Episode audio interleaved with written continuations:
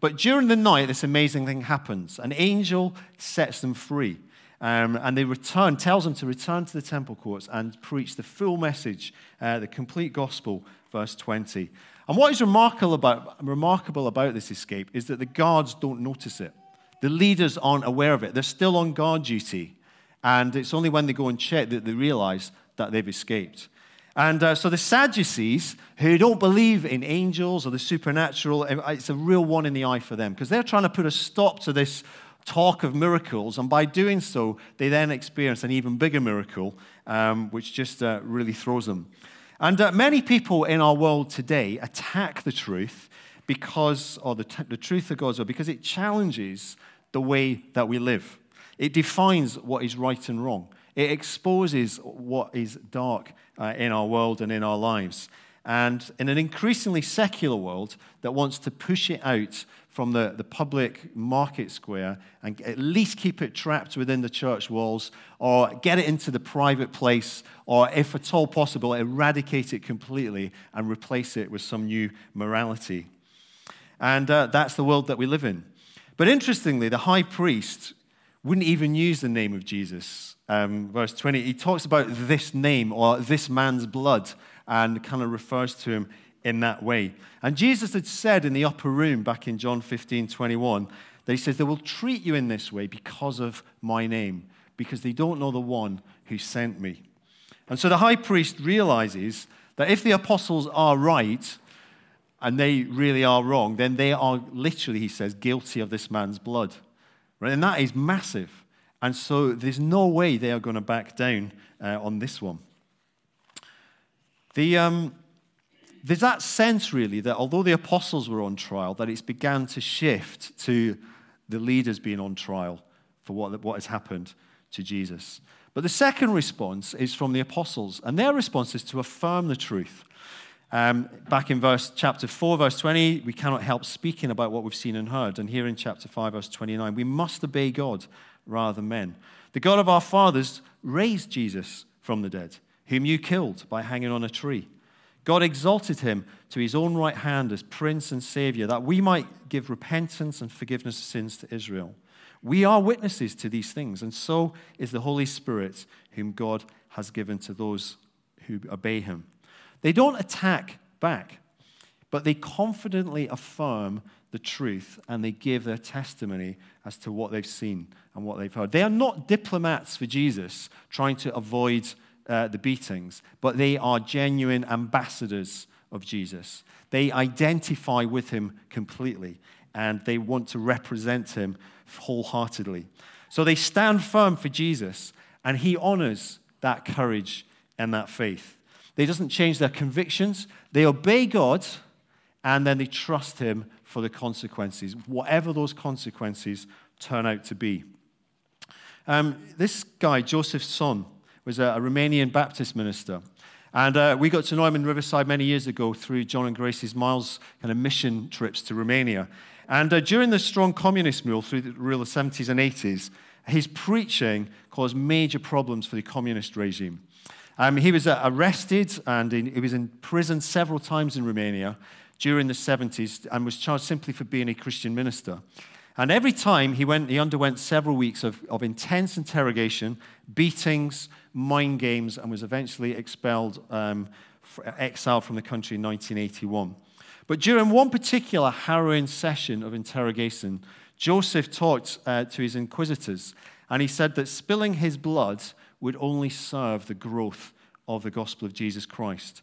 And part of the, part of the theology of suffering that he learned was that tribulation is never an accident, but is part of God's sovereign plan for building his church. I told the interrogator, You should know that your supreme weapon is killing, but my supreme weapon is dying.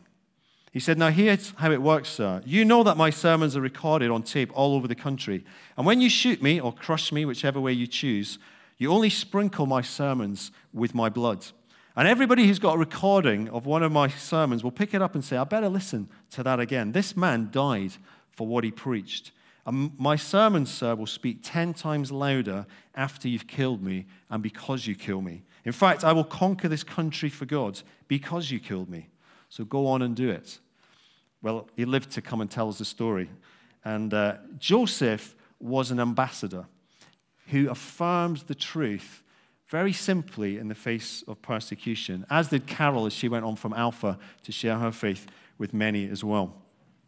And so Peter here calls uh, Jesus uh, Prince and Savior, um, exalted to the right hand of God with all authority and power, that place of power that we come to, that we've been worshiping, and reminding ourselves of this morning. And the word prince is sometimes translated elsewhere in the Bible as the, as the author of life. You might know that phrase. It means the founder, it means the originator, it means the pioneer who keeps on leading. So, not only starting it up, but leads onwards as well. And the Sanhedrin were not interested in anything pioneering, they just wanted to protect themselves.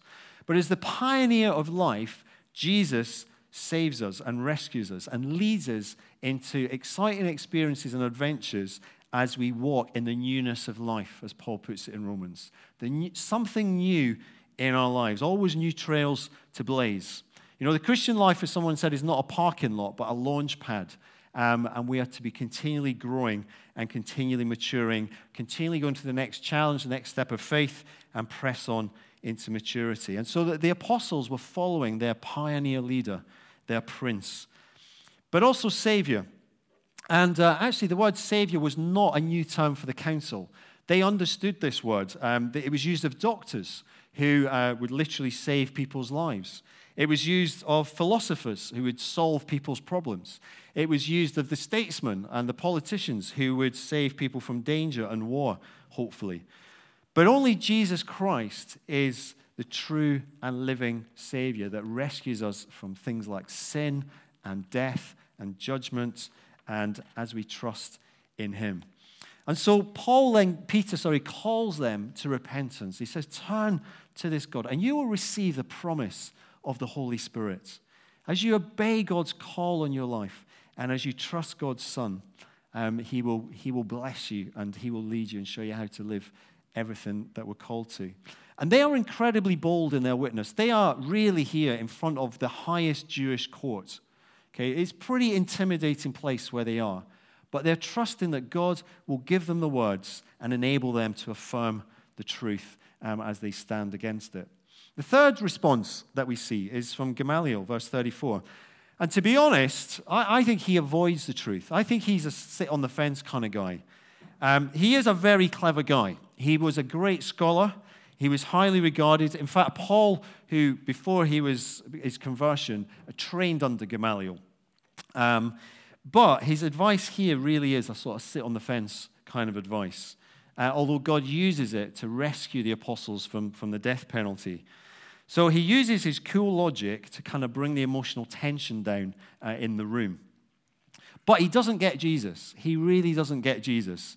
Firstly, he likens him to just another zealous Jew. He uses uh, these two rebellious guys of their time, Theudas in verse 36, Judas in verse 37. You know, he says these guys tried to overthrow things. These were real uh, rebellious people that he's putting Jesus in the same uh, category as. But nothing ever came to anything. Um, and so, with this clever twist of bad logic, really, he convinces the council that there's nothing to worry about because troublemakers come, troublemakers go. Just chill, guys. Be patient, it will go away. But he also has the wrong idea that if something is not of God, it must fail. That's his argument. If uh, it'll fail, therefore, if it isn't of God. But that ignores a few things. It ignores the fact that human nature is sinful, that we live in a fallen world, and it also ignores the presence of the spiritual forces of darkness at work in the world. I love this quote from Mark Twain. You know, a lie runs around the world while truth is still putting on her shoes. And in the end, we know God's truth will win. But for now, Satan, the father of lies, can be very strong and influence millions of people. Success alone is never a test of truth. You just need to think of the false cults in the world. You just need to think of the false religions, the false philosophies. They can grow faster than the church. Okay?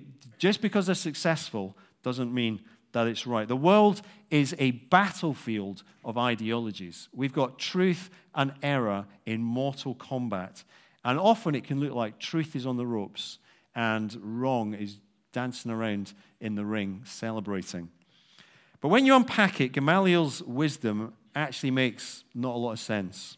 And Jesus made it very clear that you can't do that, that you are, if you're not for him, you're against him uh, in Matthew 12 30. But Gamaliel wants the easy way out, and so he avoids the truth. And there are many in our world who just want to avoid being confronted with the truth and will do anything they can to, to duck it and through. The fourth response is then back with the apostles and the church and how they respond back to that. They're not flogged, sorry, they're not killed, but they are flogged. They get the 40 lashes minus one, as Paul puts it in 2 Corinthians 11 24. 39 strokes. It's pretty hideous stuff um, that they got. And, uh, but they rejoice that they've been counted worthy of suffering disgrace uh, for the name, for Jesus. And then verse 42, they, they're banned from speaking, but day after day, day after day, the temple courts and house to house, they never stop teaching and proclaiming the good news that Jesus is the Messiah. So the response is that they just continue announcing the truth to more and more people. You know, when people won't discuss their disagreements with the gospel, often they get abusive, verbally, online, parts of the world, physically, physical violence, and sometimes all of those. And it was William Temple who said that Christians have one of the hardest tasks in the world. We are to fight without hatred, we are to resist without bitterness. And in the end, if God grants it so, to triumph without vindictiveness, without wanting to gloat or rub it in if we eventually do win. And I think that is a, a good reminder to the church at large today to fight without hatred, to resist without bitterness, and in the end, if God grant it so, to triumph without vindictiveness. And so, Peter here, who's leading in this situation, has come a long way from the Garden of Gethsemane when he's denied Jesus three times on the night before the crucifixion. And uh, he goes on to write uh, one of his letters is, is a real focus on suffering uh, because of persecution. Um, and here he is. He's now following Jesus wholeheartedly, and he's learning some more of those lessons um, in, the, in the nub of Acts chapter 5. So neither the threats nor the beating stopped them from sharing the faith. In fact, the persecution made them trust God more and seek even greater power in their ministry. Um, I don't know if you've uh, seen this film yet, 1917. Anyone seen this film? Anyone not seen this film? You need to see it. It's a great film. And uh, anyway, I'm, I will not put spoilers out, but there's a basic story. Is it's about a couple of infantrymen, and uh, they're given a commission to take a message that will actually save a lot of lives from here to there, from A to B. That's the film. But they are to do it come what may. Okay? Whatever comes their way, no turning back. And believe you me, everything comes their way. But the more that comes their way, the more determination there is to get this message to the place that it's got to get to. And in a sense, each one of us are infantrymen. We've all been given a simple commission to take a message to our friends, to our families, to our communities, come what may. And everything will come against us. Everything will come against you um, to do that. But the apostles shared day after day, every single day. And if we're honest, probably most of us, if, if we've shared our faith this year or in a year, we think that's great. Okay, if I've shared my faith every month, I'm patting myself on the back. Yeah, well done, Andy. But these guys had an amazing model. They every single day, they were, you know, yielding ourselves on a daily basis, saying, God, will you use me today uh, in any way that you, you see fit? I'm here, I'm available uh, for you. Lead me where you will. You know, open uh, the doors of uh, opportunity um, that people would, that we can step into. Open the hearts of people that they would understand what it's all about. And open my mouth, Lord, to say something about you. However simple and however crazy the message might seem. Uh, I was sharing uh, just on the recent Christian Life and Witness class that we ran um, at Queensbridge. You know, and we were talking about people's needs and the fact that most people do not wake up every morning thinking, I need Jesus. Most people out there, that's not what's, what hits them when the alarm clock goes off. But people do wake up aware of their needs in life, um, whether it's broken relationships. You know, relationships don't go as they planned or as they'd hoped for. People experience guilt in their lives. People know they've done wrong stuff, but they don't know where to take it. You know, the world says just blame someone else, but what do, what do people do with that stuff? Stress. You know, 80% of people experience significant stress every day. Futility, meaninglessness. You know, what's life real, really all about? I get up, I go to work, I eat, I go to bed, I get up, I go to work, I eat, I go to bed. Some, for some people, that's a good day. Okay, but what is life, what are we really here for? Big question for a lot of people. Loneliness. You know, in the urban context, we live closer to everyone than ever before, but relationally, we're more isolated from everyone than ever before. And then there's our dark side. You know, every one of us has a dark side we'd, we'd rather we didn't have. Some of us bump into it a lot. Some of us are dominated by it, and some of us just bump into it from time to time. But what do we do with that? We don't want it. How do we deal with this and the, the pain that often people experience? And so we talked about how we need to listen to people's stories. We need to understand where people are coming from and where their needs are, because then we start to diagnose things. Because ultimately, it's because of the, a fallen world and because of the sin in humanity that is the, the heart uh, of the issues. And then we start to relate our stories and God's story into their needs so that they begin to see how this is relevant and how this does connect with their lives. And so, this crazy message that Jesus, this guy, died for you and he's alive again, is totally relevant to 2020 because it, it paid the price. It breaks the power, it cleanses us from within for all of these things that, that it really is the solution. So for broken relationships, you know, come and know, discover relationship with God, friendship with God, who will never ever leave you or forsake you. You know, guilt, there is complete forgiveness. Even though your sins are as scarlet, they will be as white as snow. Stress, come and meet the one who is the Prince of Peace, the, the author of peace, the pioneer of peace. The very, very, he invented the very thing and come and know Him. You know, in a sense of futility, God has got a plan for your life. He's got a purpose for your life. He's called you to something. Come and discover it and let Him lead you in that. Instead of loneliness, come and be part of a community where you are loved and you're accepted for whoever you are. And people are looking out for you and praying for you and encouraging you. And our dark side, actually, the power has been broken. Come and discover the freedom and start to walk in the way that is the right way uh, of living. So, this is the good news that we have. This is what we've been commissioned to share and to tell. And uh, if there are any more courses coming up, you can check them out on this uh, CLWC 2020 site. There's a couple of youth courses coming up um, if you're interested or if you know people um, to be trained a little bit more. And we've trained about 13, 1400 people now, which is, is, is just great. But the apostles, their focus is on Jesus. It is simply on Jesus. They proclaimed the good news about Jesus. Here's the Savior who rescues us. And they focused on who he was. He is the way, he is the truth, he is the life that will transform our lives. But you need to turn to him. And just like the lads in 1917 in that, in that World War I film, you know, will you carry the message, whatever it takes? And uh, that's something we can think afresh. There was a campaign in Edinburgh once. It was a, a leaflet went around um, to, I think, pretty well every home in Edinburgh. And the, the strap line on it was, Somebody died to get this message to you. And uh, that seems foolishness when for somebody just picks it up. But actually, the truth is that. And as we come to celebrate communion in a minute, we remember that truth that somebody died to get this message to us.